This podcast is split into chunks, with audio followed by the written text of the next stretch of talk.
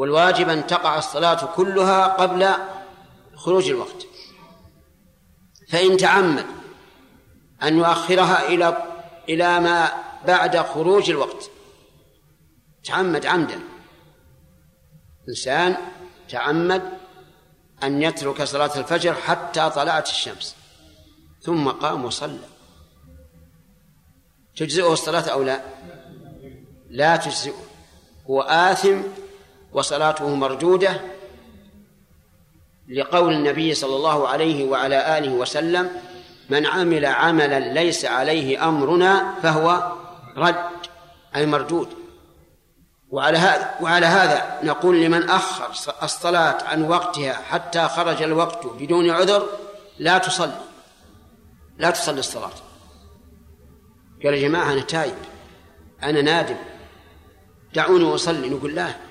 لا تصلي صلاتك عبث. لماذا؟ لأنها لا تقبل. أخرتها عن وقتها بلا عذر. ما تقبل منك لو صلي ألف ركعة. ما تقبل. وش قال يا جماعة وش أسوي؟ أنا تايب الحمد لله.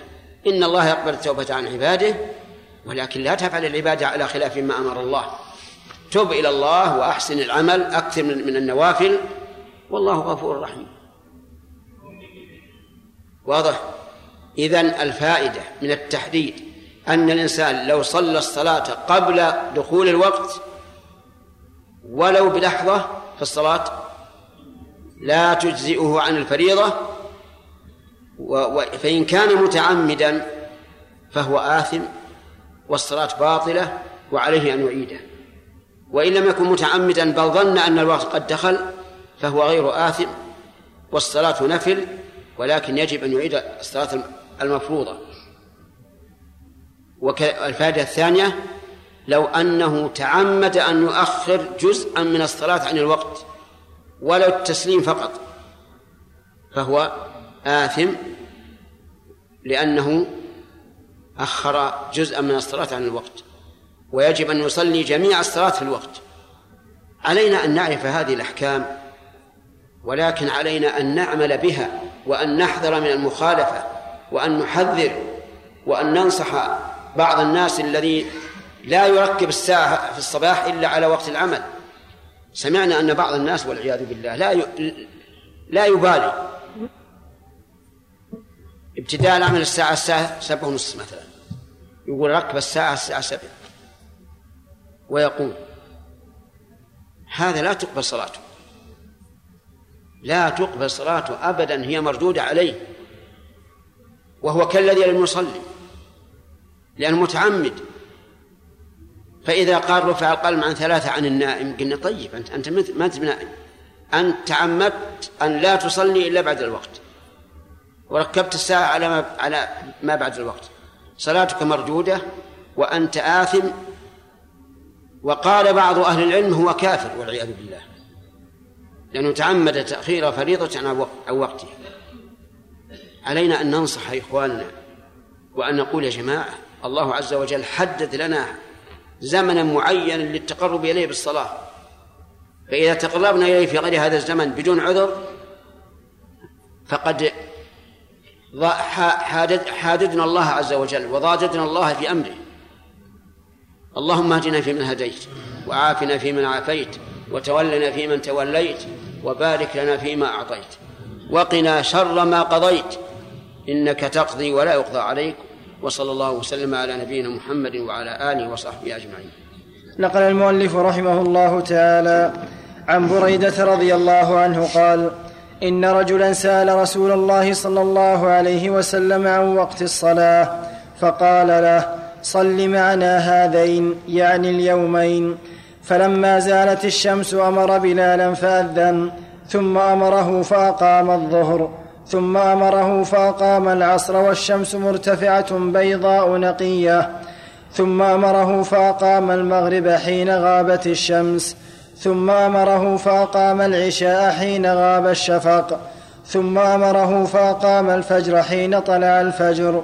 فلما أن كان اليوم الثاني أمره فأبرد بالظهر فأبرد بها فأنعم أن يبرد بها وصلى العصر والشمس مرتفعة أخرها فوق الذي كان وصلى المغرب قبل أن يغيب الشفق وصلى العشاء بعدما ذهب ثلث الليل وصلى الفجر فأسفر بها ثم قال أين السائل عن وقت الصلاة؟ فقال الرجل أنا يا رسول الله؟ قال وقت صلاتكم بينما رأيتم. رواه مسلم. وعن ابن عباس رضي الله عنهما قال قال رسول الله صلى الله عليه وسلم أمني جبريل عند البيت مرتين فصلى بي الظهر حين زالت الشمس وكانت قدر الشراك وصلى بي العصر حين صار ظل كل شيء مثله وصلى بي المغرب حين أفطر الصائم وصلى بي العشاء حين غاب الشفق وصلى بي الفجر حين حرم الطعام والشراب على الصائم. فلما كان الغد صلى بي الظهر حين كان ظله مثله وصلى بي العصر حين كان ظله مثليه وصلى بي المغرب حين أفطر الصائم وصلى بي العشاء إلى ثلث الليل وصلى بي الفجر فأسفر. ثم التفت إلي فقال يا محمد هذا وقت الأنبياء من قبلك والوقت ما بين هذين الوقتين. رواه أبو داود والترمذي. وعن, وعن عمر بن الخطاب رضي الله عنه أنه كتب إلى عماله إن أهم أموركم عندي الصلاة من حفظها وحافظ عليها حفظ دينه ومن ضيعها فهو لما سواها أضيع. ثم كتب أن صلوا, أن صلوا الظهر أن, أن صلوا الظهر أن كان الفيء ذراعا إلى أن يكون ظل أحدكم مثله والعصر والشمس مرتفعة بيضاء نقية قدر ما يسير الراكب فرسخين أو ثلاثة قبل مغيب الشمس والمغرب إذا غابت الشمس والعشاء إذا غاب الشفق إلى ثلث الليل فمن نام فلا نامت عينه فمن نام فلا نامت عينه فمن نام فلا نامت عينه والصبح والنجوم بادية مشتبكة رواه مالك. وعن ابن مسعود رضي الله عنه قال كان قدر صلاة رسول الله صلى الله عليه وسلم الظهر في الصيف ثلاثة أقدام إلى خمسة أقدام وفي الشتاء خمسة أقدام إلى سبعة أقدام رواه أبو داود والنسائي. بسم الله الرحمن الرحيم. هذه هذه أحاديث في بيان الأوقات التي وقتها النبي صلى الله عليه وعلى آله وسلم وقد سبق معناها في حديث عبد الله بن عمرو. وحديث عبد الله بن عمرو أجمع من هذه الأحاديث وأبين وأوضح. لكن هذه الأحاديث فيها تفصيل في بعض الأشياء. ومما يهمنا في هذه الأحاديث ما قاله أمير المؤمنين عمر بن الخطاب رضي الله عنه. إن أهم علي شيء أهم شيء علي من أموركم الصلاة. وقال في آخر الحديث فمن نام فلا نامت عينه. ثلاث مرات. وصدق رضي الله عنه أهم شيء على الإنسان هي الصلاة. فمن حفظها وحافظ عليها فقد حفظ دينه. ومن أضاعها فهو لما سواها أضيع. ودليل هذا من كتاب الله قول الله تبارك وتعالى أتل ما أوحي إليك من الكتاب وأقم الصلاة إن الصلاة تنهى عن الفحشاء والمنكر. وإذا انتهى الإنسان عن الفحشاء والمنكر فقد حفظ دينه لذلك نوصي أنفسنا وإياكم بالمحافظة على الصلاة فإنها أهم شيء في الدين ما عدا الشهادتين. فالشهادتان شهادة أن لا إله إلا الله وأن محمد رسول الله قبل كل شيء. ثم الصلاة ثم الزكاة ثم الصيام ثم الحج. ويدل لذلك أعني على أهمية الصلاة أن الله تعالى قال في كتابه قد أفلح المؤمنون الذين هم في صلاتهم خاشعون. ثم ذكر أوصافهم ثم قال والذين هم على صلواتهم يحافظون. وقال في سورة المعارج إن الإنسان خلق هلوعا إذا مسه الشر جزوعا وإذا مسه الخير منوعا إلا المصلين الذين هم على صلاتهم دائمون إلى ثم ذكر أوصافهم وقال والذين هم على صلاتهم يحافظون أولئك في جنات مكرمون. حافظ يا أخي على الصلاة احرص عليها. صلها في أول وقتها.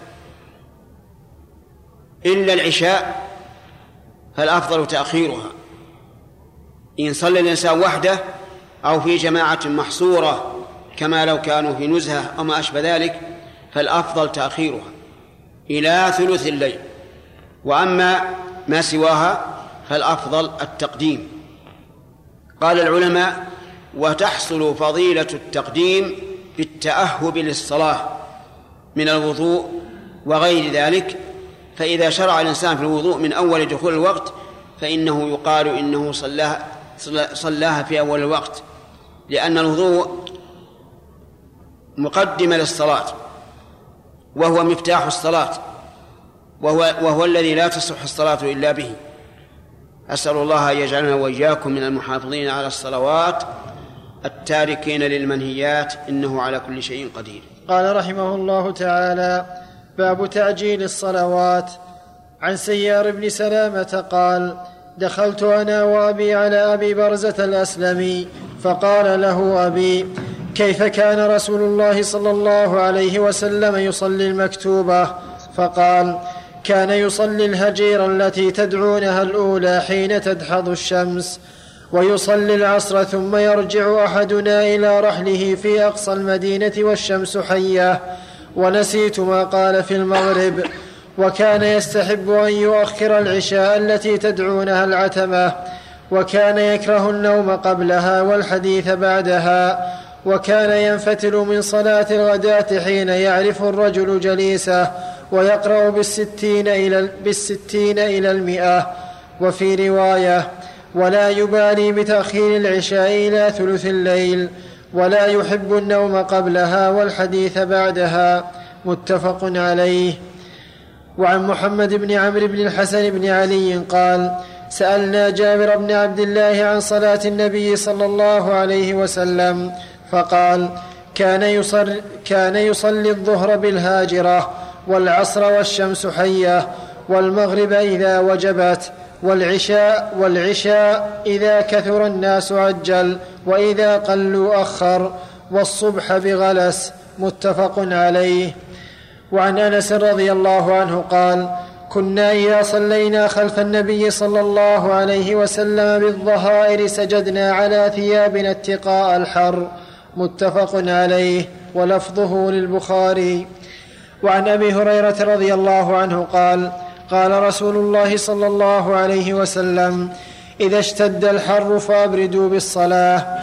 وفي رواية للبخاري عن أبي سعيد إذا اشتد الحر فابردوا بالظهر فإن شدة الحر من فيح جهنم واشتكت النار إلى ربها فقالت رب أكل بعضي بعضا فأذن لها بنفسين نفس في الشتاء ونفس في الصيف أشد ما تجدون من الحر وأشد ما تجدون من الزمهرير متفق عليه. وفي رواية للبخاري فأشد ما تجدون من الحر فمن سمومها وأشد ما تجدون من البرد فمن زمهريرها. بسم الله الرحمن الرحيم. هذه أحاديث في بيان متى تصلى الصلوات. بعد أن تبين لنا فيما سبق أوقات الصلاة من كذا إلى كذا فهل الأفضل أن تصلى الصلاة في أول وقتها أو في آخره؟ هذه الأحاديث بينت ما هو الأفضل. فالأصل أن الأفضل أن تقدم الصلاة في أول وقتها لأن ذلك من باب التسابق إلى الخيرات والمسارعة إليها فتكون أفضل إلا صلاتين. الصلاة الأولى صلاة العشاء فالأفضل التأخير إلى ثلث الليل. ولكن إذا كان الإنسان إماما في جماعة فليراعي أحوال الجماعة. إن عجلوا عجل لئلا يحبسهم فيشق عليهم. وإن تأخروا أخر. والثانية الظهر في شدة الحر. إذا اشتد الحر فإن الأفضل أن تؤخر الصلاة إلى قرب صلاة العصر حتى توجد الأفياء وتبرد الأرض ويبرد الجو. وأما الباقي فالأفضل تعجيل الصلاة. فإذا قال قائل ما بال الناس اليوم لا يبردون بصلاة الظهر؟ فالجواب أن الأرفق بالناس اليوم أن تعجل الصلاة في أول وقتها. وذلك لأن الناس كثير منهم مشغول في وظائفهم. فلو أخرت الصلاة لكان في هذا مشقة عليهم يأتي الإنسان بعد انتهاء الدوام وهو في تعب شديد يحتاج إلى الراحة. فإذا قيل صل صار في مشقة عليه. ثانيا أن الناس يحبون أن يعني تأخر الغداء كان الغداء في الأول في أول النهار. الآن صار الغداء بعد الظهر. فيحبون أن يعجلوا الصلاة من أجل أن يتغدوا مبكرين فينامون. ثالثا في عهد النبي صلى الله عليه وعلى آله وسلم هل فيه مكيفات؟ لا ما في مكيفات.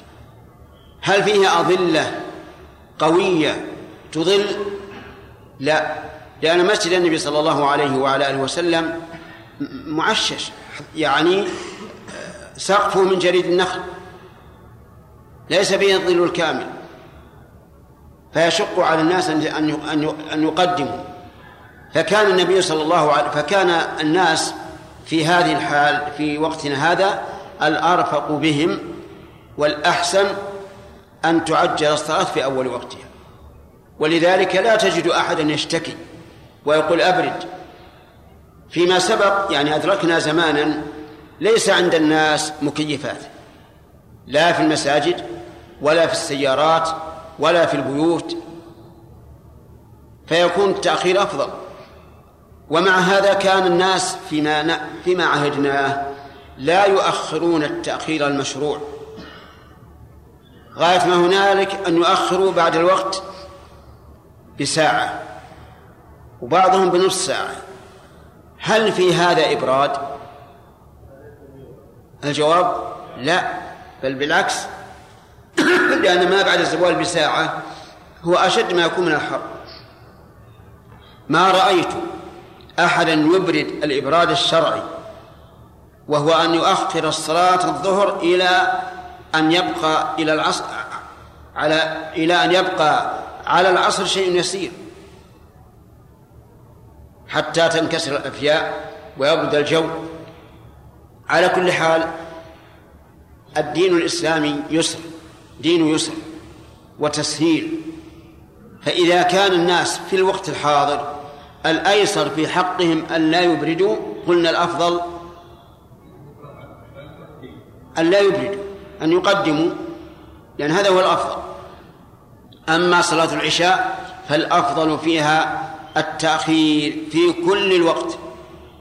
إلا إذا كان الإنسان إمام جماعة فإنه يراعي الجماعة. إذا اجتمعوا عجل وإذا أبطأوا أخر. صلاة الصبح كان النبي صلى الله عليه وعلى آله وسلم يصليها بغلس. يعني ينتهي منها وقد اختلطت ظلمة الليل بنور النهار. ولكن لا بد من أن نتيقن طلوع الفجر. وكثير من الناس اليوم يؤذنون على الساعات وحسب التوقيت والتوقيت لا شك عندي في صلاة الفجر أن فيه تقديم خمس دقائق. فلو أذن الإنسان على المواقيت على حسب التقويم ثم قام إنسان من حين ما فرغ المؤذن وصلى لم تصح صلاته. إذا كان فيه التقديم خمس دقائق. لأن الإنسان إذا شرع في الصلاة قبل الوقت ولو بدقيقة صارت صلاته نفلا. ولهذا ينبغي للمؤذنين أن يراعوا هذه المسألة. بعض الناس مع هذا الآن عندنا هنا في عنيزة يؤذنون الفجر قبل دخول وقت الفجر حسب التقويم. يعني يتعجلون. وأكثر الناس نسأل الله أن يعيذنا وإياهم من الشيطان الرجيم. أكثر الناس يحب أن يكثر الناس عنده فقط بقطع النظر. والناس الآن يحبون من؟ المتحجر تجد يأتي من مكان بعيد إلى هذا المسجد لأنه يقدم الصلاة. فلا ينبغي للإنسان أن يراعي الناس بل يراعي الشريعة الإسلامية. وإذا شككت هل دخل الوقت أو لم يدخل؟ فالواجب الانتظار. حتى تتيقن أو على الأقل يغلب على ظنك أنه قد دخل الوقت. ولهذا قال الله عز وجل في في الصيام كلوا واشربوا حتى يتبين لكم الخيط الأبيض من الخيط الأسود من الفجر. يتبين. فلا بد من أن يتيقن الإنسان طلوع طلوع الفجر ودخول الأوقات الأخرى. لأنك لو سئلت هل الأصل دخول الوقت أو عدم دخوله؟ الأصل عدم دخوله. انتظر حتى تعلم أنه دخل الوقت. لا تذمم الناس. تحملهم على على ذمتك. في هذه الأحاديث حسن هدي النبي صلى الله عليه وعلى آله وسلم بمراعاة الأمة كما في صلاة العشاء. إذا رآهم أبطأوا أخر وإذا رآهم اجتمعوا عجل. وفيه دليل على أنه قد يعرض للمفضول ما يجعله أفضل من الفاضل. الآن الأفضل في العشاء ما هو؟ التأخير. فإذا كان فيه مشقة على الناس ولو مشقة واحد في المئة فالأفضل التعجيل. وهذا شاهد للقاعدة المشهورة عند الفقهاء. قد يعرض للمفضول ما يجعله أفضل من الفاضل. من الفاضل.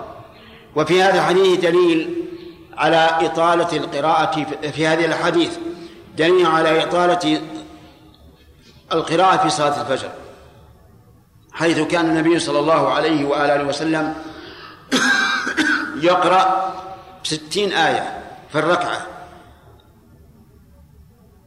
إلى مئة آية. فلو قال الإنسان الآيات تختلف بعضها طويل وبعضها قصير. أطول آية في القرآن ما هي؟ آية الدين. يا أيها الذين آمنوا إذا تداينتم بدين إلى أجل مسمى في آخر سورة البقرة. أقصر آية. اختبار هذا. لا. لا دعوني من الحروف الهجائية ها.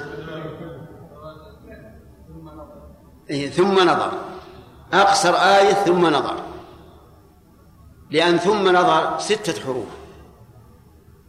الثاء والميم المشددة ثلاثة ونظر ثلاثة. أما مدهامة فهي قصيرة لكنها أطول من ثم نظر. نعم. مدهامتان أقصر من ثم نظر. مدهامتان الميم والدال والها والألف هذه أربعة.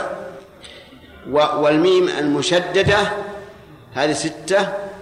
والتاء والألف هذه ثمانية. والنون تسعة حروف. على كل حال إذا قال قائل كيف نقدر القراءة والنبي صلى الله عليه وعلى آله وسلم يقرأ ما بين الستين إلى مئة؟ هل نقدر بالآيات القصيرة أو بالطويلة؟ فالجواب بالمتوسطة. نقدر هذا ستين آية متوسطة.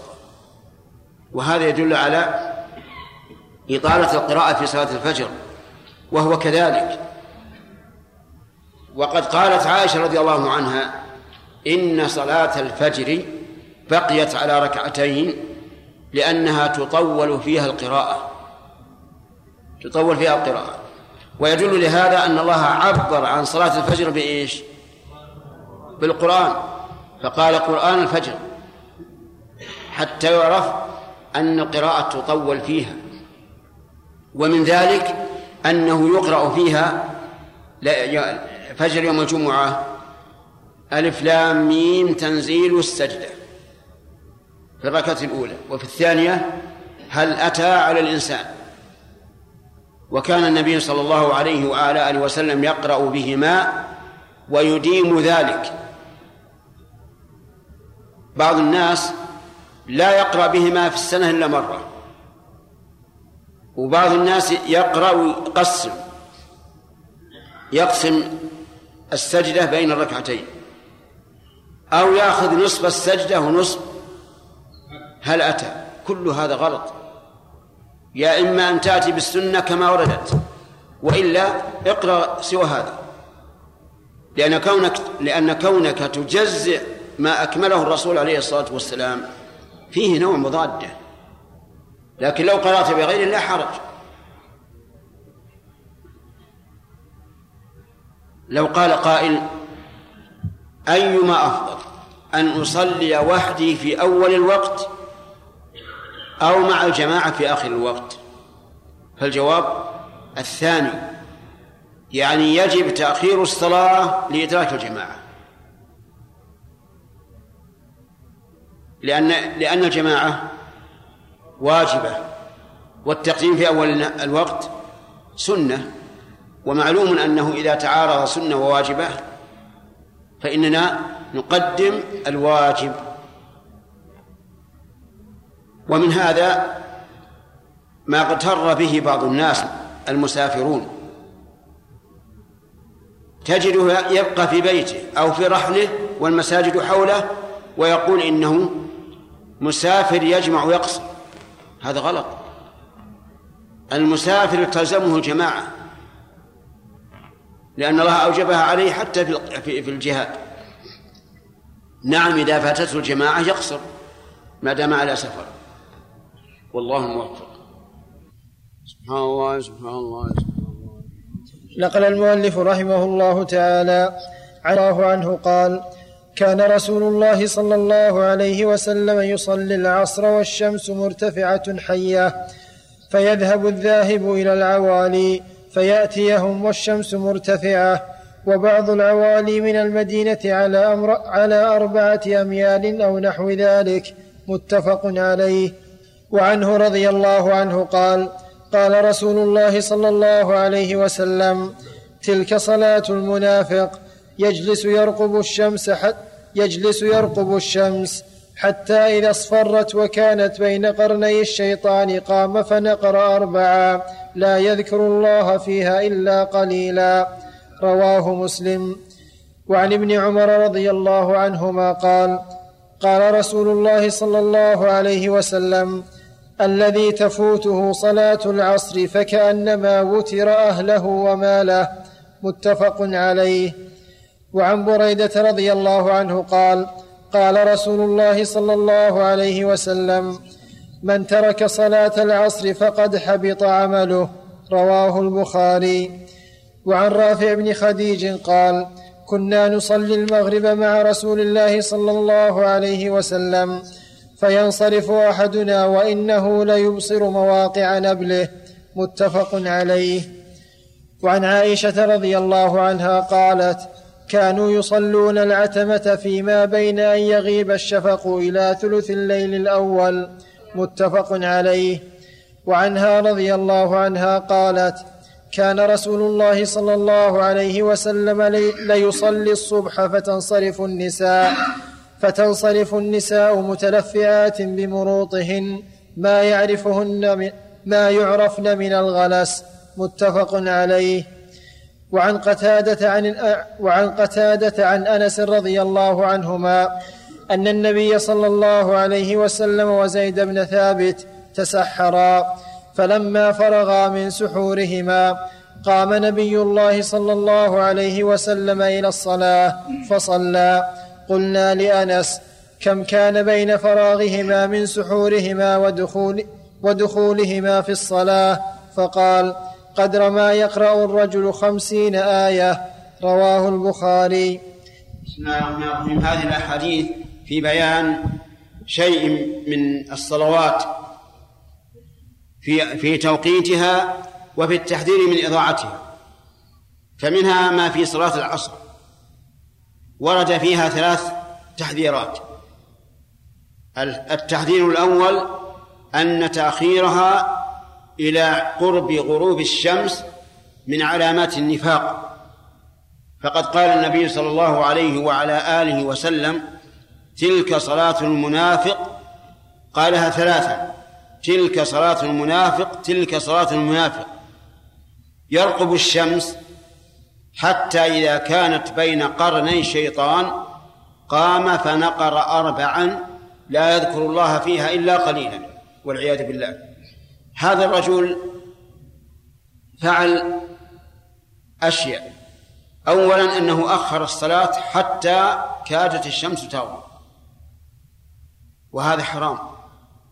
لأنه لا يحل للإنسان أن يؤخر صلاة العصر إلى ما بعد اصفرار الشمس.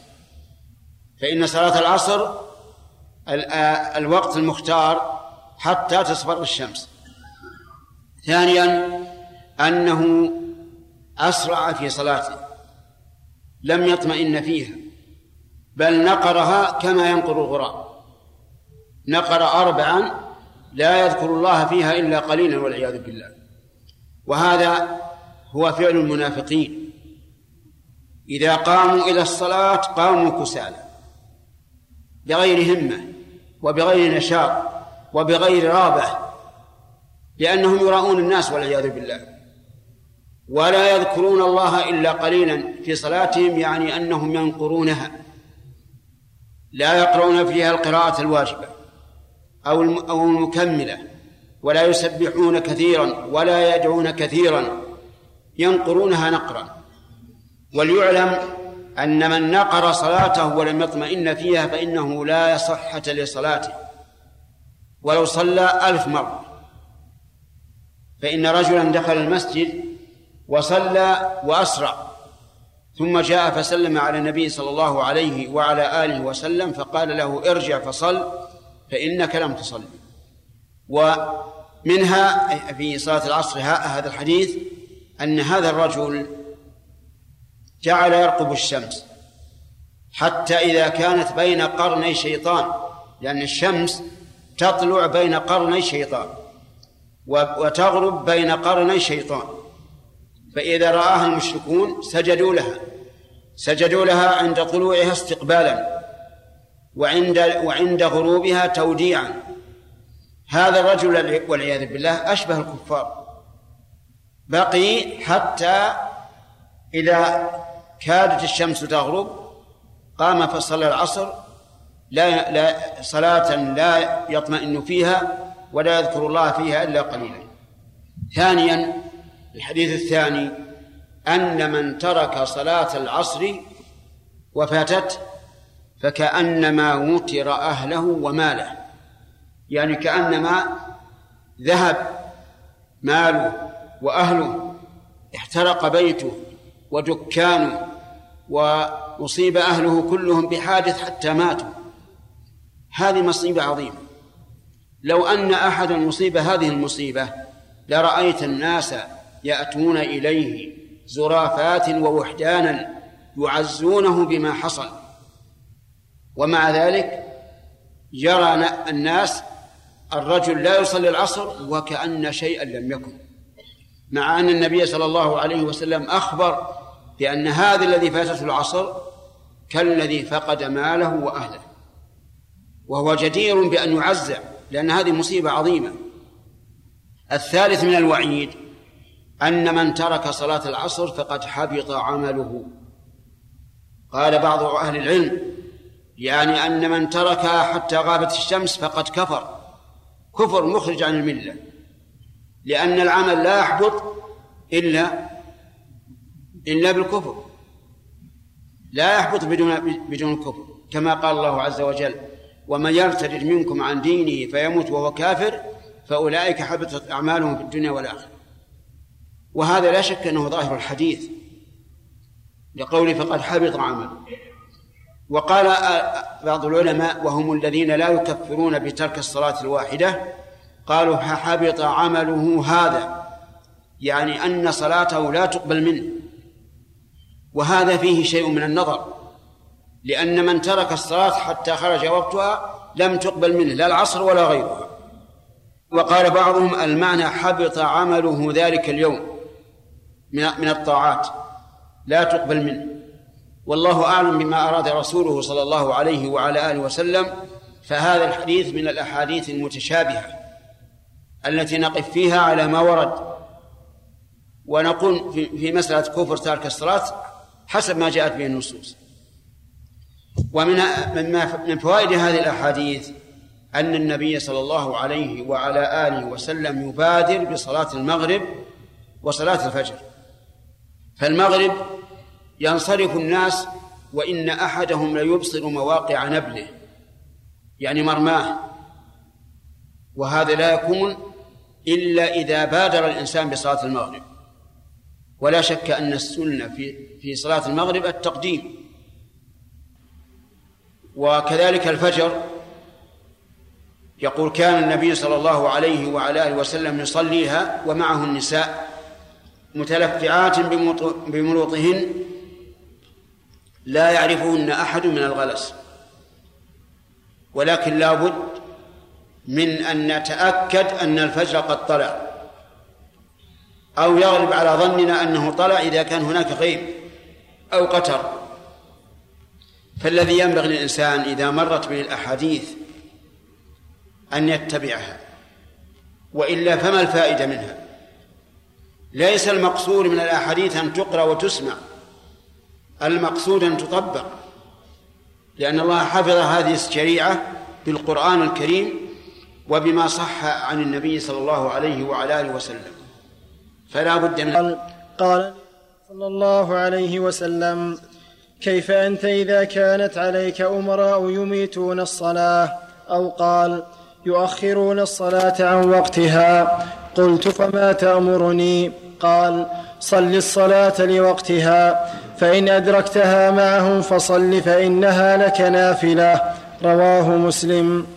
وعن أبي هريرة رضي الله عنه قال قال رسول الله صلى الله عليه وسلم من أدرك ركعة من الصبح قبل أن تطلع الشمس فقد أدرك الصبح ومن أدرك ركعة من العصر قبل أن تغرب الشمس فقد أدرك العصر متفق عليه. وعنه رضي الله عنه قال قال رسول الله صلى الله عليه وسلم إذا أدرك أحدكم سجدة من صلاة العصر قبل أن تغرب الشمس فليتم صلاته. وإذا أدرك سجدة من صلاة الصبح قبل أن تطلع الشمس فليتم صلاته. رواه البخاري.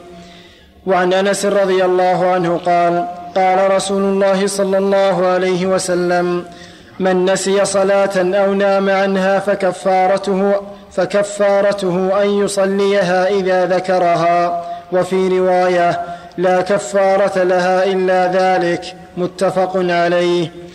وعن أبي قتادة رضي الله عنه قال قال رسول الله صلى الله عليه وسلم ليس في النوم تفريط إنما التفريط في اليقظة. فإذا نسي أحدكم صلاة أو نام عنها فليصلها إذا ذكرها فإن الله تعالى قال وأقم الصلاة لذكري رواه مسلم. وعن علي رضي الله عنه أن النبي صلى الله عليه وسلم قال يا علي ثلاثة لا تؤخرها ثلاث لا تؤخرها الصلاة إذا أتت والجنازة إذا حضرت والأيم إذا وجدت لها كفءا. رواه الترمذي.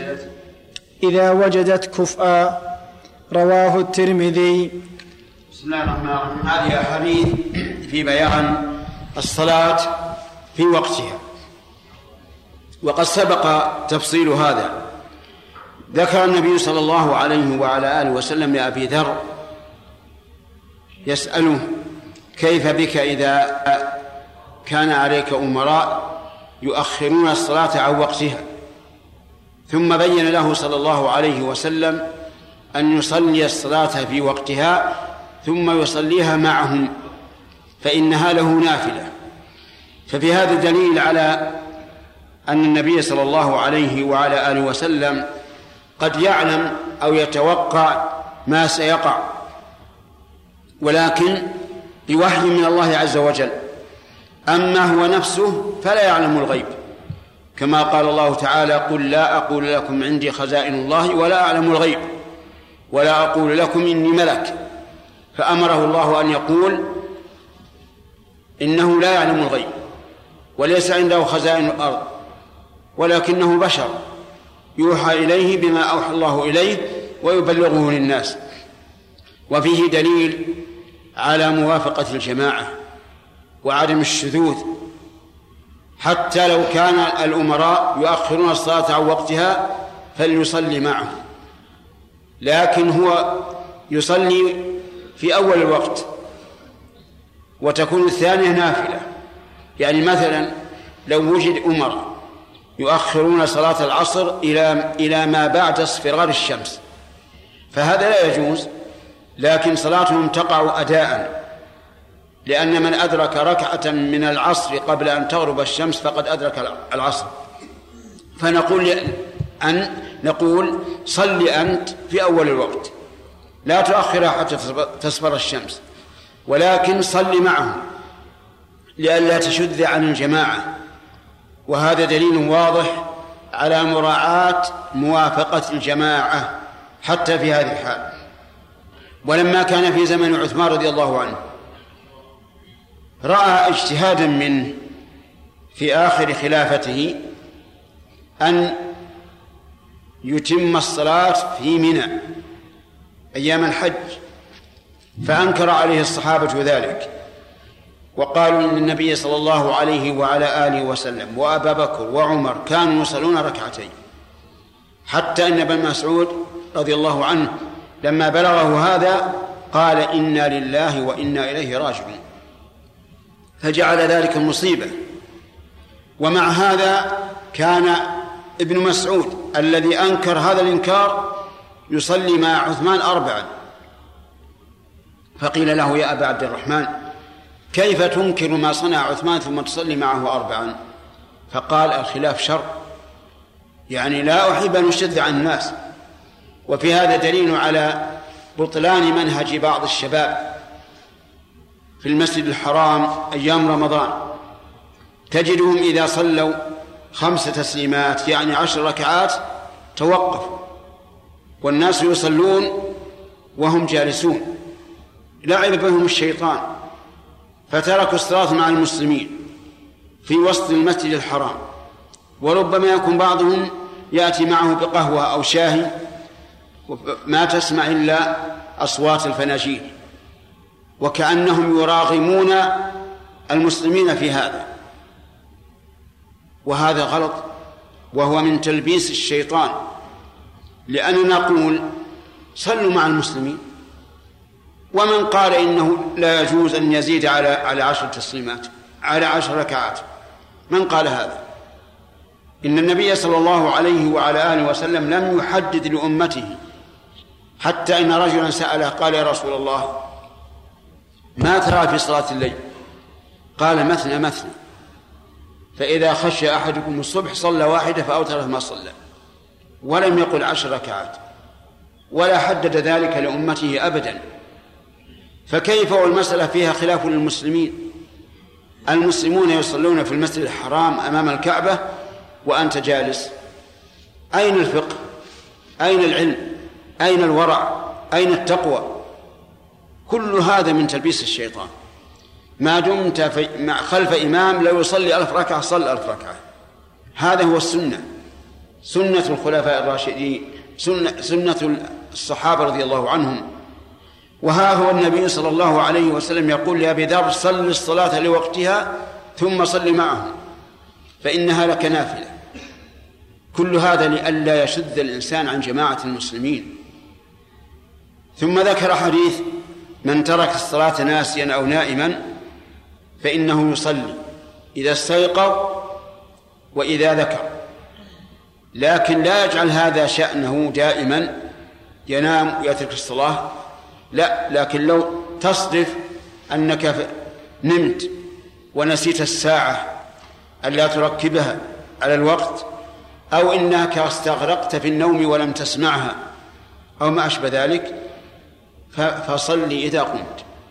حتى لو قمت قبل طلوع الشمس في صلاة الفجر وتوضأت وقلت إن صليت الراتبة طلعت الشمس قبل أن نصلي الفريضة. نقول صلي الراتبة ولو طلعت الشمس. لأن وقت الصلاة في حق النائم يكون إذا استيقظ. فيصلي الراتبة ثم يصلي الفريضة. وقوله صلى الله عليه وسلم فليصليها يدل على أنك إذا قضيت صلاة الليل في النهار فإنك تجهر بها في القراءة. وإن قضيت صلاة النهار في الليل فإنك تسر بها لأن قوله فليصليها يعم الصلاة وصفة الصلاة. فمثلا لو أن الإنسان نام عن صلاة العصر ولم يستيقظ إلا بعد غروب الشمس نقول صل العصر واقرأ سرا ثم صل المغرب. ولو نسي صلاة ولو نام عن صلاة الفجر حتى طلعت الشمس. فنقول صلي الفجر بعد طلوع الشمس واقرأ جهرا لأنك ستقضي صلاة جهر. وكما قال العلماء رحمهم الله القضاء يحكي الأداء يعني يشابهه. والله موفق. نقل المؤلف رحمه الله تعالى عن علي رضي الله عنه أن النبي صلى الله عليه وسلم قال يا علي ثلاث لا تؤخرها الصلاة إذا أتت والجنازة إذا حضرت والأيم إذا وجدت لها كفءا. رواه الترمذي.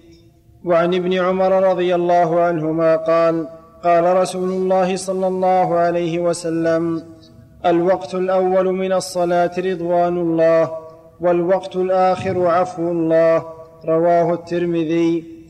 وعن أم فروة رضي الله عنها قالت سئل النبي صلى الله عليه وسلم أي الأعمال أفضل؟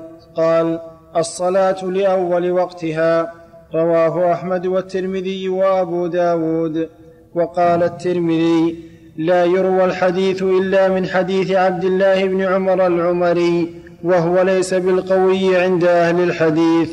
عن عائشة رضي الله عنها قالت ما صلى رسول الله صلى الله عليه وسلم صلاة لوقتها الآخر مرتين حتى قبضه الله تعالى. رواه الترمذي. وعن أبي أيوب قال قال رسول الله صلى الله عليه وسلم لا تزال أمتي بخير أو قال على الفطرة ما لم يؤخر المغرب إلى أن تشتبك النجوم. رواه أبو داود. وعن أبي هريرة رضي الله عنه قال قال رسول الله صلى الله عليه وسلم لولا أن أشق على أمتي لأمرتهم أن يؤخروا العشاء إلى ثلث الليل أو نصف أو نصفه أو نصفه. رواه أحمد والترمذي وابن ماجه. وعن معاذ بن جبل رضي الله عنه قال قال رسول الله صلى الله عليه وسلم أعتموا بهذه الصلاة فإنكم قد فضلتم بها على سائر الأمم ولم تصلها أمة قبلكم. رواه أبو داود. وعن النعمان بن بشير رضي الله عنه قال أنا أعلم بوقت هذه الصلاة صلاة العشاء الآخرة. كان رسول الله صلى الله عليه وسلم يصليها لسقوط القمر لثالثة. رواه أبو داود والدارمي. وعن رافع بن خديج رضي الله عنه قال قال رسول الله صلى الله عليه وسلم أسفروا بالفجر فإنه أعظم للأجر. رواه الترمذي وأبو داود والدارمي. وليس عند النسائي فإنه أعظم للأجر. وعن رافع بن خديج رضي الله عنه قال كنا نصلي العصر مع رسول الله صلى الله عليه وسلم ثم تنحر الجزور فتقسم عشر قسم ثم تطبخ فنأكل لحما نضيجا قبل مغيب الشمس. متفق عليه. وعن, وعن عبد الله بن وعن عبد الله بن عمر رضي الله عنهما قال مكثنا ذات ليلة ننتظر رسول الله صلى الله عليه وسلم صلاة العشاء الآخرة فخرج إلينا حين ذهب ثلث الليل أو بعده فلا ندري أشيء شغله في أهله أو غير ذلك فقال حين خرج إنكم لتنتظرون صلاة ما ينتظرها أهل دين غيركم. ولولا أن يثقل على أمتي لصليت بهم هذه الساعة ثم ثم أمر بلا ثم أمر المؤذن فأقام الصلاة وصلى. رواه مسلم. وعن جابر بن سمرة رضي الله عنه قال كان رسول الله صلى الله عليه وسلم يصلي الصلوات نحوا من صلاتكم وكان يؤخر العتمة بعد صلاتكم شيئا.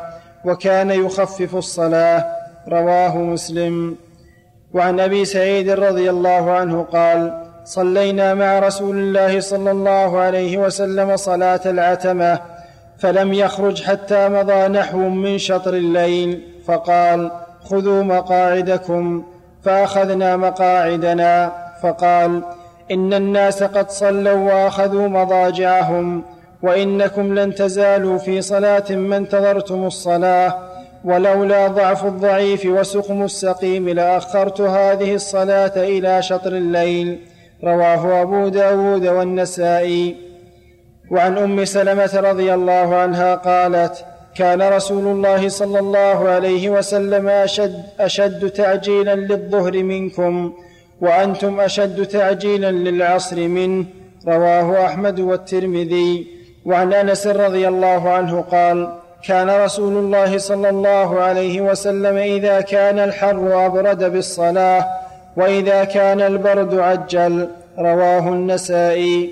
وعن عبادة بن الصامت رضي الله عنه قال قال لي رسول الله صلى الله عليه وسلم إنها ستكون عليكم بعدي أمراء يشغلهم أشياء عن الصلاة لوقتها حتى يذهب وقتها.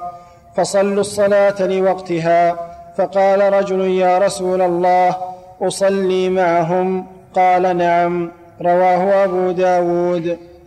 وعن قبيصة بن وقاص رضي الله عنه قال قال رسول الله صلى الله عليه وسلم يكون عليكم أمراء من بعدي يؤخرون الصلاة فهي لكم وهي عليهم فصلوا معهم ما صلوا فصلوا معهم ما صلوا القبلة.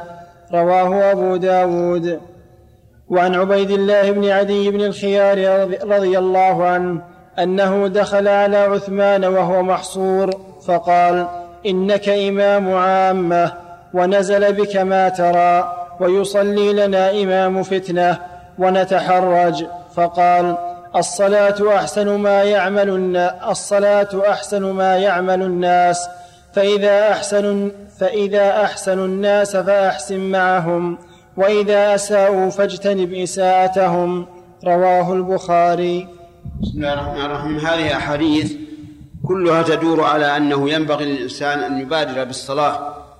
إلا صلاة العشاء فالأفضل تأخيرها ما لم يشق وإلا صلاة الظهر في في شدة الحر فالأفضل تأخيرها إلى قرب العصر. حتى يبرد الجو.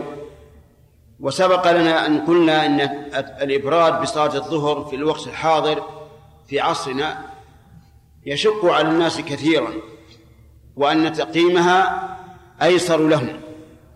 والدين يسر وما خير النبي صلى الله عليه وسلم بين شيئين إلا اختار أيسرهما ما لم يكن إثما. فالذي ينبغي الإنسان أن يكون متبعا للسنة يدور حيث دارت. لقول الله تعالى لقد كان لكم في رسول الله أسوة حسنة لمن كان يرجو الله واليوم الآخر وذكر الله كثيرا وفق الله الجميع لما فيه الخير والصلاح. إنه على كل شيء قدير.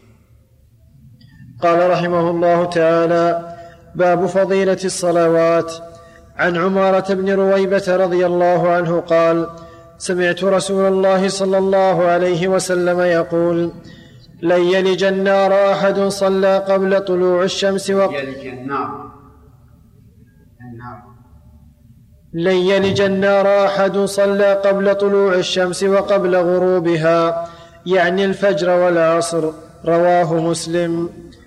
وعن أبي موسى رضي الله عنه قال قال رسول الله صلى الله عليه وسلم من صلى البردين دخل الجنة متفق عليه. وعن أبي هريرة رضي الله عنه قال قال رسول الله صلى الله عليه وسلم يتعاقبون فيكم ملائكة بالليل وملائكة بالنهار ويجتمعون في صلاة الفجر وصلاة العصر ثم يعرج الذين باتوا فيكم فيسألهم ربهم وهو أعلم بهم.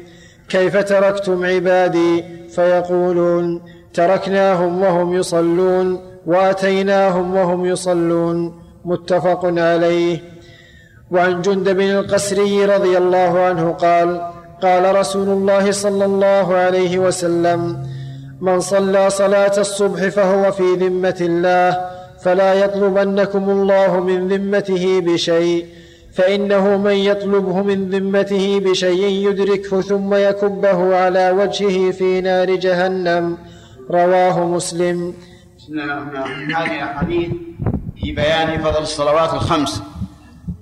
منها صلاة الفجر وصلاة العصر. وهما أفضل الصلوات. والعصر أفضل من الفجر.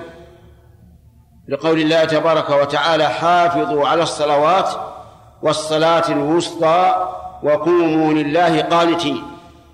والصلاة الوسطى هي صلاة العصر كما ذكر ذلك النبي صلى الله عليه وعلى آله وسلم.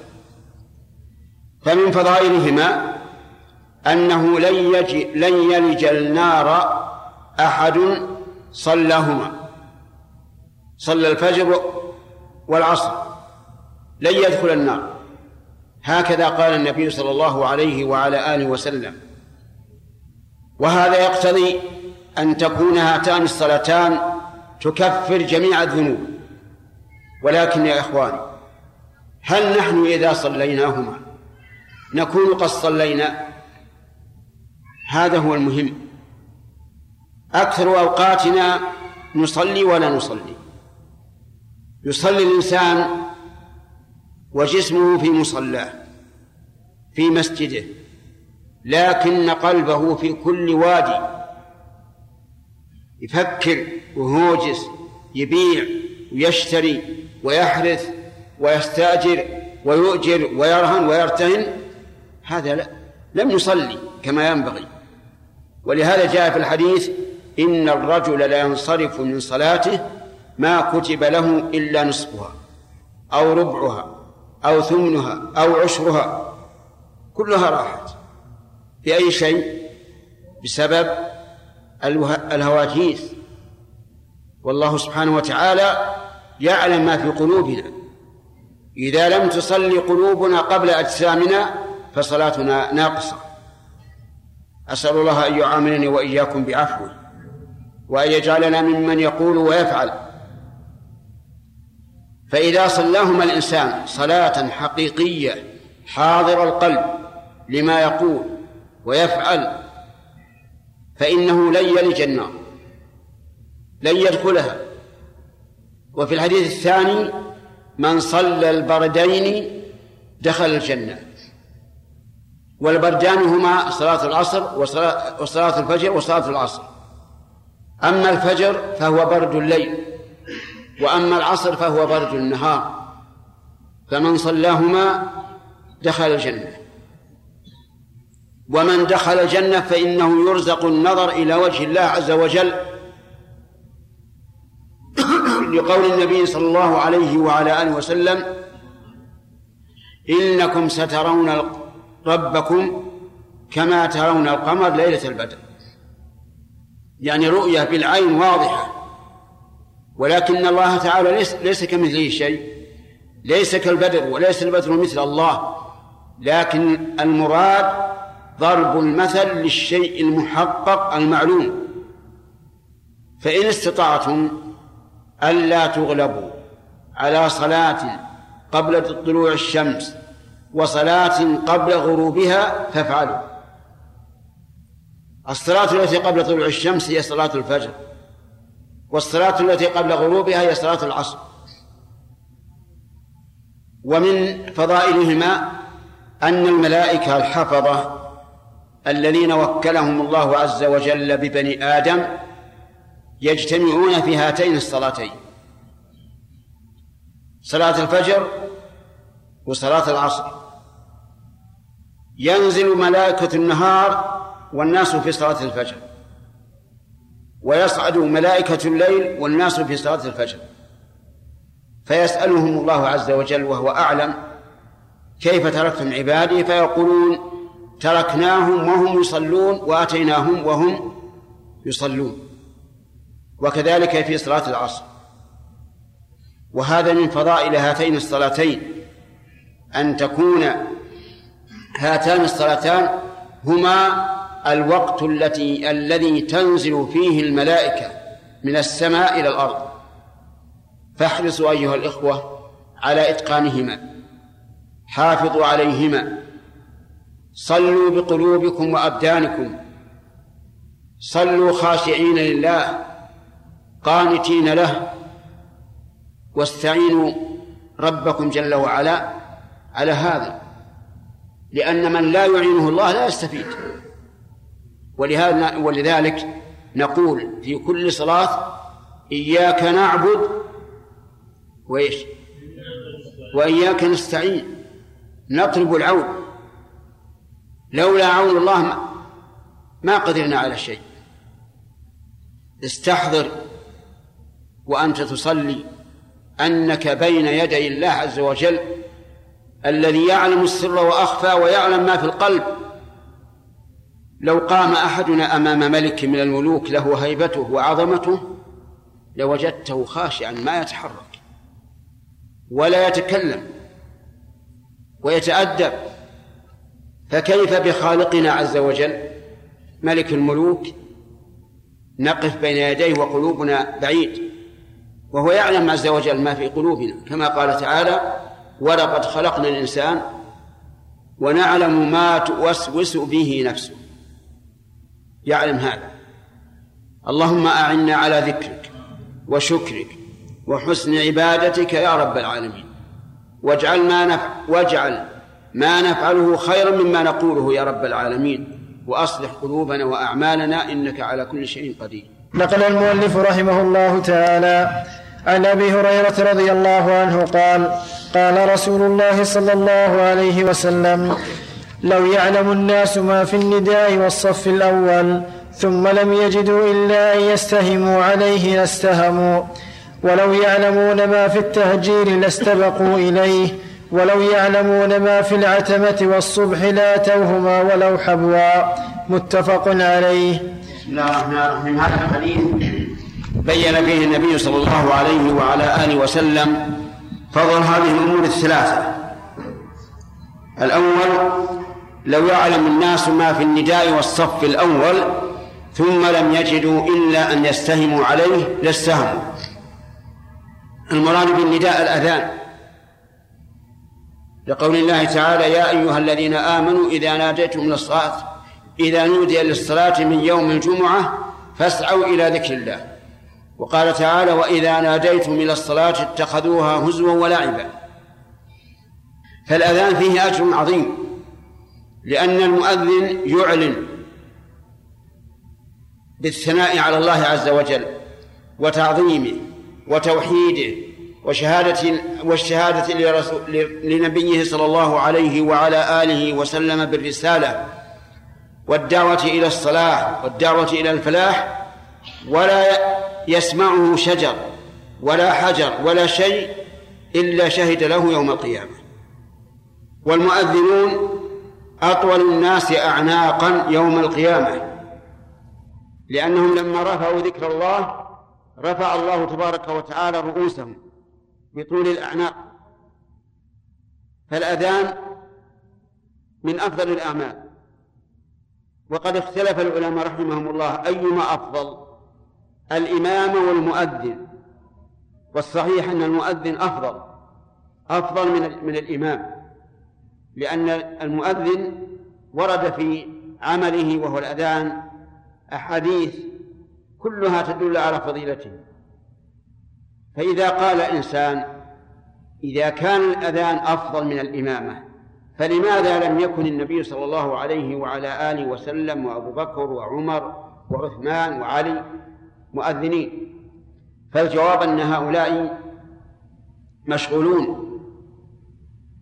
بأحوال الأمة ومصالحها وليس الأذان بالسهل في في في ذاك العهد لأن المؤذن يرقب الشمس عند زوالها وعند دخول وقت العصر وعند الغروب ويرقب الشفق ويرقب الصبح فهو في تعب عظيم. أما وقت الحاضر الحمد لله الساعات سهلة سهل الأمر. لذلك لم يكن النبي صلى الله عليه وسلم وخلفاء الراشدون مؤذنين. لما في ذلك من الانشغال عن مصالح الأمة. وإذا قدر أن هذه العلة لم تتم لأن بإمكانهم أن يوصوا مثلا أحدا من الناس يرقب الشمس ويرقب الفجر ويؤذنون هم فالجواب أنهم تركوا هذا للمصالح. لا لا ندري عنه. والذي بين أيدينا الآن أنه ورد في الأذان فضائل كثيرة وثواب كثير. والأذان في الوقت الحاضر صار وظيفة. يعني أن المؤذن يأخذ على أذانه رزقا من بيت المال أي عطاء وهو الراتب. فلا يجوز للمؤذن أن يتخلف عن الأذان إلا لعذر. حتى لو وكل. ونعني بذلك ما يفعله بعض المؤذنين. تجده يسافر الأسبوع والأيام العشرة وفي رمضان ربما يذهب كل رمضان إلى إلى مكة أو العشر الأخير منه أو ما أشبه ذلك ويوكل من يؤذن. هذا حرام ما يجوز.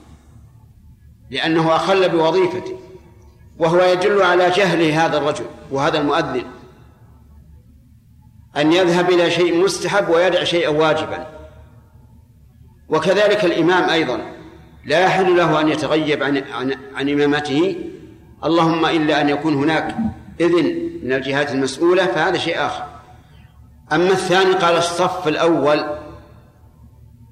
لو يعلم الناس ما في ما في الصف الأول من الأجر والثواب ثم لم يجدوا إلا أن يستهموا عليه لاستهموا يعني ثم لم يجدوا فرصة للوقوف في الصف الأول إلا بقرعة لاقترعوا عليه.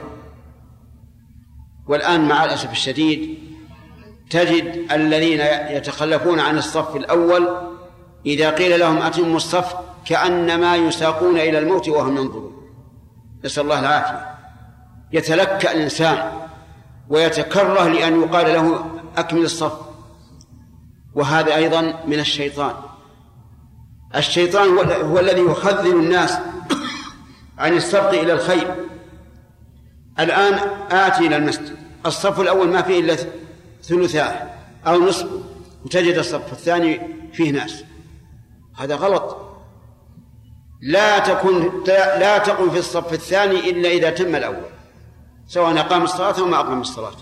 بادر. ما دام النبي صلى الله عليه وسلم يقول لو لم يجدوا إلا أن يقترعوا عليه لاقترعوا ليش الصف الآن فاضي بين يديك تصف بالثاني؟ هذا من الجهل وهذا من الشيطان يخذلكم عن فعل الخير لأنه استكبر عن عبادة الله ولم يسجد لأمر الله فيريد منكم فيريد أن يضلكم كما قال عز وجل ويريد ويريد الشيطان أن يضلهم ضلالا بعيدا.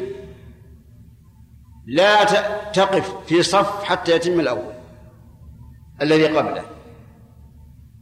والناس في السبق إلى الخير يبدأون بالأول فالأول ولهذا آسف جدا جدا أن أن أسمع الذي يسوي الصفوف يقول يا يا جماعة أتموا الأول ثم يتلكؤون. كأنما يدعون إلى جيفة والعياذ بالله. هذا غلط غلط عظيم. قال النبي صلى الله عليه وعلى آله وسلم لأصحابه ألا تصفون كما تصف الملائكة عند ربها؟ قالوا كيف يفعلون يا رسول الله. قال يتراصون ويكملون الأول فالأول. نحن نقول لكم آه هذا. كما قال النبي صلى الله عليه وسلم لأصحابه ألا تصفون كما تصف الملائكة عند ربها؟ يتراصون ويكملون الأول فالأول. هذا السنة. كذلك لو يعلم الناس ما في الهجين ما في الهجين لاستبقوا إليه. يعني ما في الحضور إلى المسجد في وقت الحر وشدة الحر وذلك عند الظهر. لو يعلمون ما فيه لاستبقوا إليه. الثالث لو يعلمون ما في العتمة والفجر العتمة صلاة العشاء والفجر معروف. لأتوهما ولو حبوا لو الإنسان يحبو حبوا على أفخاذه على على الأرض لأتى إلى إلى العتمة العشاء والفجر. فنسأل الله أن يهدينا وإياكم صراطه المستقيم وأن يجعلنا من السابقين إلى الخيرات التاركين للمنكرات إنه على كل شيء قدير. نقل المؤلف رحمه الله تعالى عن أبي هريرة رضي الله عنه قال قال رسول الله صلى الله عليه وسلم ليس صلاة أثقل على المنافقين من الفجر والعشاء ولو يعلمون ما فيهما لأتوهما ولو حبوا. متفق عليه. وعن عثمان رضي الله عنه قال قال رسول الله صلى الله عليه وسلم من صلى العشاء في جماعة فكأنما قام نصف الليل ومن صلى الصبح في جماعة فكأنما صلى الليل كله. رواه مسلم.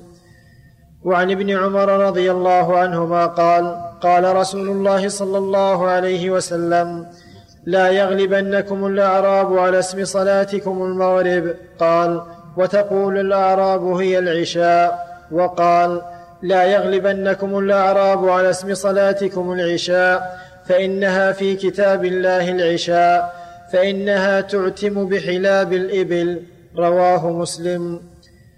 وعن علي رضي الله عنه أن رسول الله صلى الله عليه وسلم قال قال يوم الخندق حبسونا عن صلاة الوسطى صلاة العصر ملأ الله بيوتهم وقبورهم نارا. متفق عليه.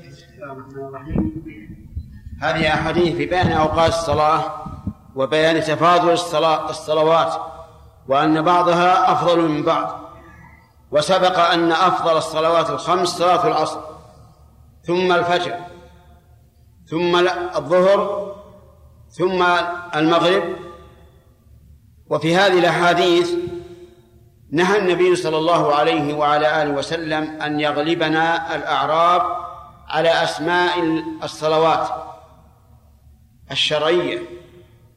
فمثلا المغرب يسميها الأعراب العشاء وهذا غلط. بل تسمى المغرب. ولكن إذا جمعت إلى إلى العشاء فلا بأس أن يقال بين العشاءين أما إذا أفرجت لا تقل العشاء قل المغرب.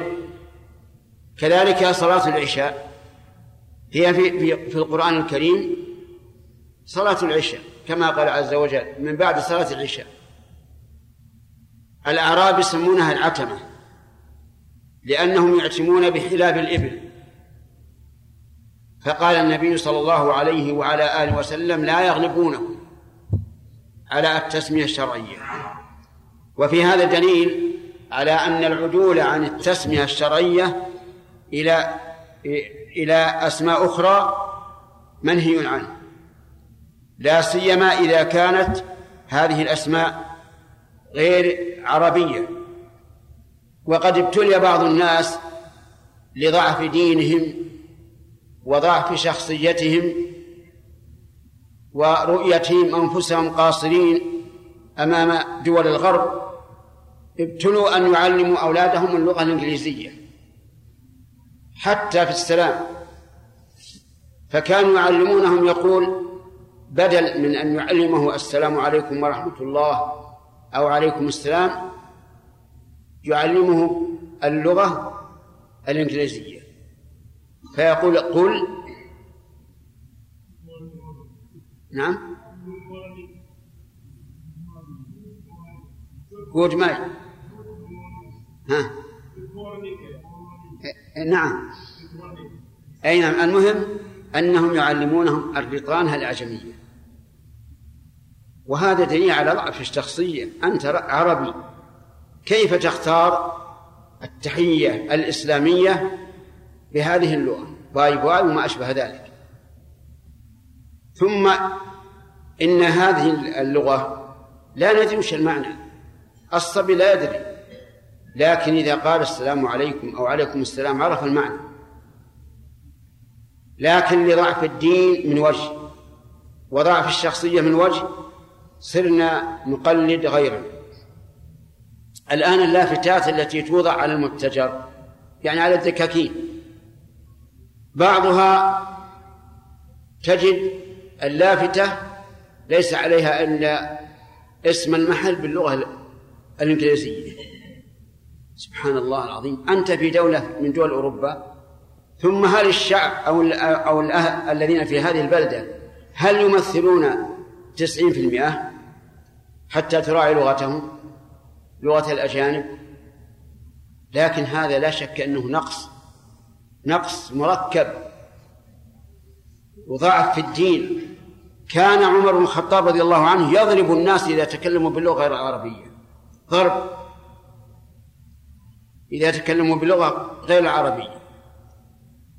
لكن لا بأس أن الإنسان يقول بعض الكلمات أحيانا خصوصا إذا كان الذي يخاطبه لا يعرف العربية لا بأس أن أن يرطن له بلغته. أما أن تزال اللغة العربية لغة القرآن والحديث وعلماء المسلمين ويحل محلها رطانة الأعاجم فهذا لا شك أنه خطأ خطأ عظيم. لذلك نقول لهؤلاء الضعفاء إذا كان النبي صلى الله عليه وسلم نهى أن تسمى صلاة صلاة المغرب العشاء مع أن العشاء لغة عربية لكنها اسم لصلاة أخرى. كذلك العشاء نهى أن تسمى العتمة صلاة العتمة لأن الأعراب يسمونها العتمة حيث يعتمون بحلاب الإبل فكيف بمن أبدل اللغة بلغة أخرى غير عربية؟ على كل حال يجب علينا نحن أن نتفطن لهذه الأمور وأن نعلم أننا إذا تكلمنا بلغة غيرنا أو جعلناها متداولة بيننا أنهم يفرحون بذلك فرحا عظيما. ويرون أن لهم السيادة علينا. ولو أعطيناهم ملء الأرض ذهبا لكان هذا أحب إليهم. أن نأخذ بثقافتهم وبلغتهم. نسأل الله أن يعز الإسلام والمسلمين وأن يجعلنا من دعاة الحق وأنصاره وأن ينصرنا بديننا وينصر ديننا بنا إنه على كل شيء قدير. نقل المؤلف رحمه الله تعالى عن ابن مسعود وسمرة بن جندب رضي الله عنهما قال قال رسول الله صلى الله عليه وسلم صلاة الوسطى صلاة العصر رواه الترمذي. وعن أبي هريرة رضي الله عنه عن النبي صلى الله عليه وسلم في قوله تعالى إن قرآن الفجر كان مشهودا. قال تشهده ملائكة الليل وملائكة النهار رواه الترمذي. وعن زيد بن ثابت وعائشة رضي الله عنهما قال الصلاة الوسطى صلاة الظهر. رواه مالك عن زيد والترمذي عنهما تعليقا. وعن زيد بن ثابت رضي الله عنه قال كان رسول الله صلى الله عليه وسلم يصلي الظهر بالهاجرة ولم يكن يصلي صلاة أشد على أصحاب رسول الله صلى الله عليه وسلم منها فنزلت. حافظوا على الصلوات والصلاة الوسطى وقال إن قبلها صلاتين وبعدها صلاتين رواه أحمد وأبو داود. وعن مالك رضي الله عنه أنه بلغه أن علي بن أبي طالب وعبد الله بن عباس كانا يقولان الصلاة الوسطى صلاة الصبح رواه في الموطأ. وعن سلمان رضي الله عنه قال سمعت رسول الله صلى الله عليه وسلم يقول من غدا إلى صلاة الصبح غدا براية الإيمان ومن غدا إلى السوق غدا براية إبليس. رواه ابن ماجه. من غدا إلى صلاة الصبح غدا براية الإيمان ومن غدا إلى السوق غدا براية إبليس. رواه ابن ماجه. في بيان ما هي الصلاة الوسطى التي أمر الله بالمحافظة عليها من بين سائر الصلوات. قال عز وجل حافظوا على الصلوات والصلاة الوسطى.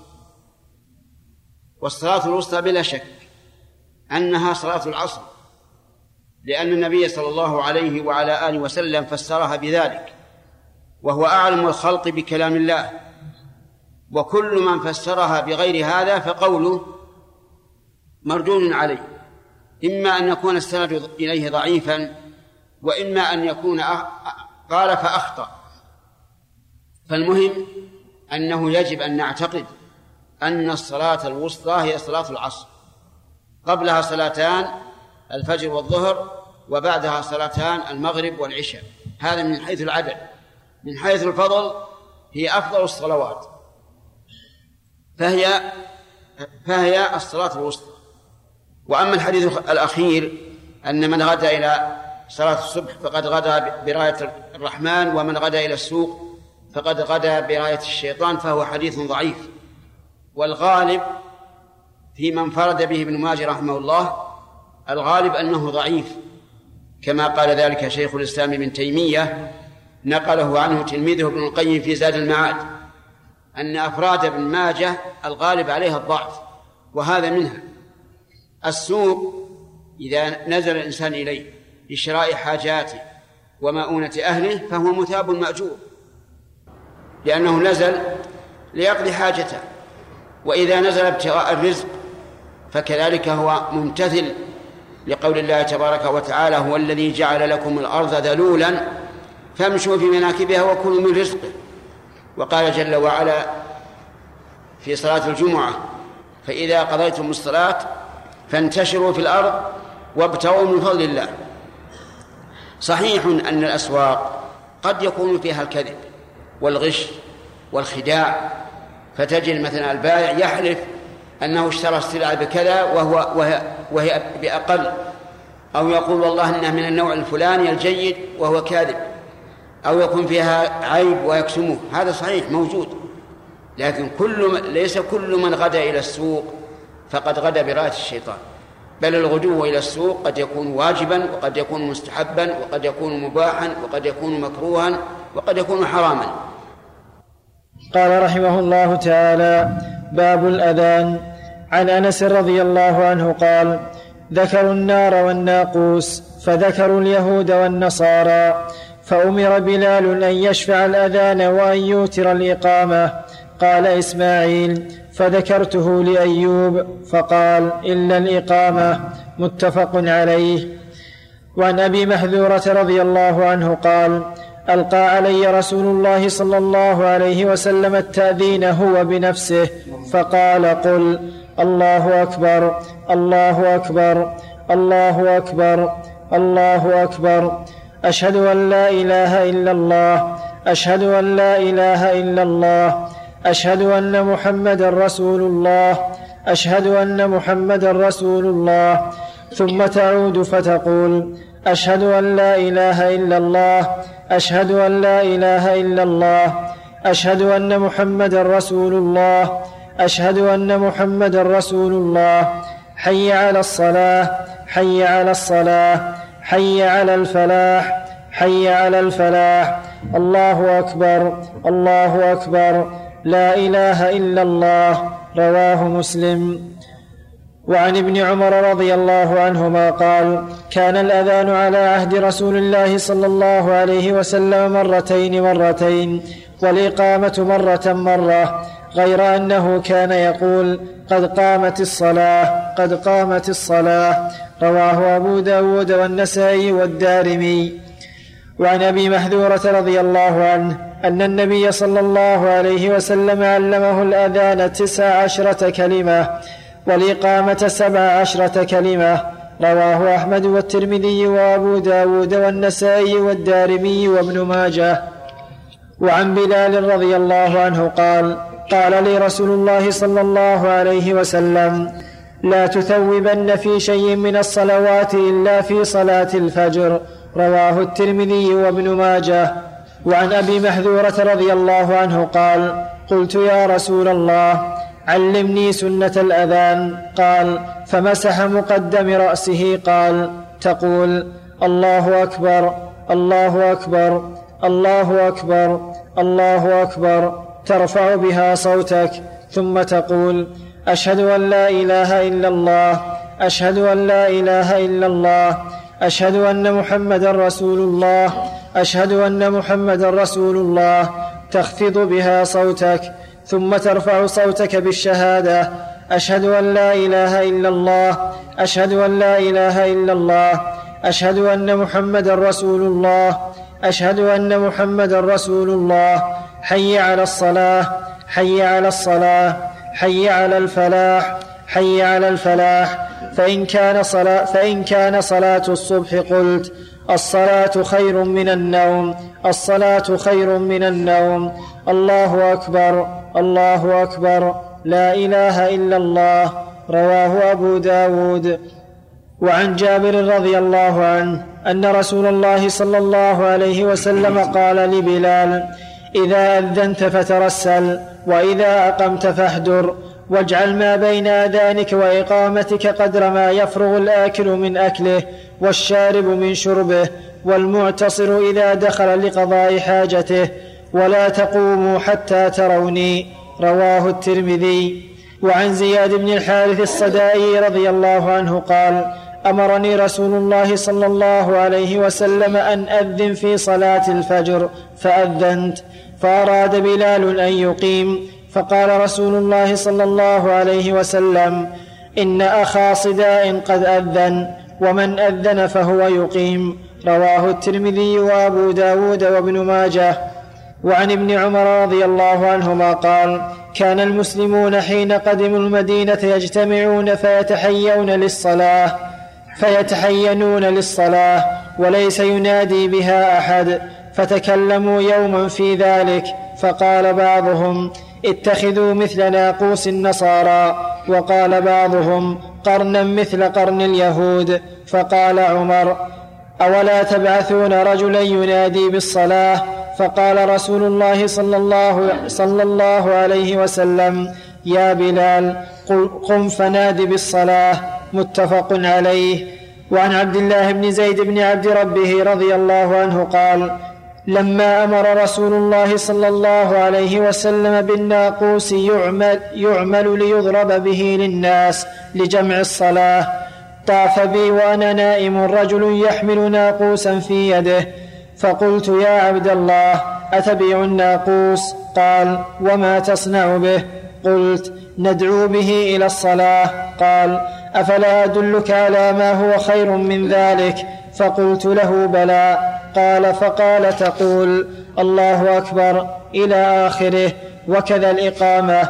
فلما أصبحت أتيت رسول الله صلى الله عليه وسلم فأخبرته بما رأيت فقال إنها لرؤيا حق إن شاء الله. فقم مع بلال فألق عليه ما, رأي ما رأيت فليؤذن به فإنه أندى صوتا منك. فقمت مع بلال فجعلت ألقيه عليه ويؤذن به.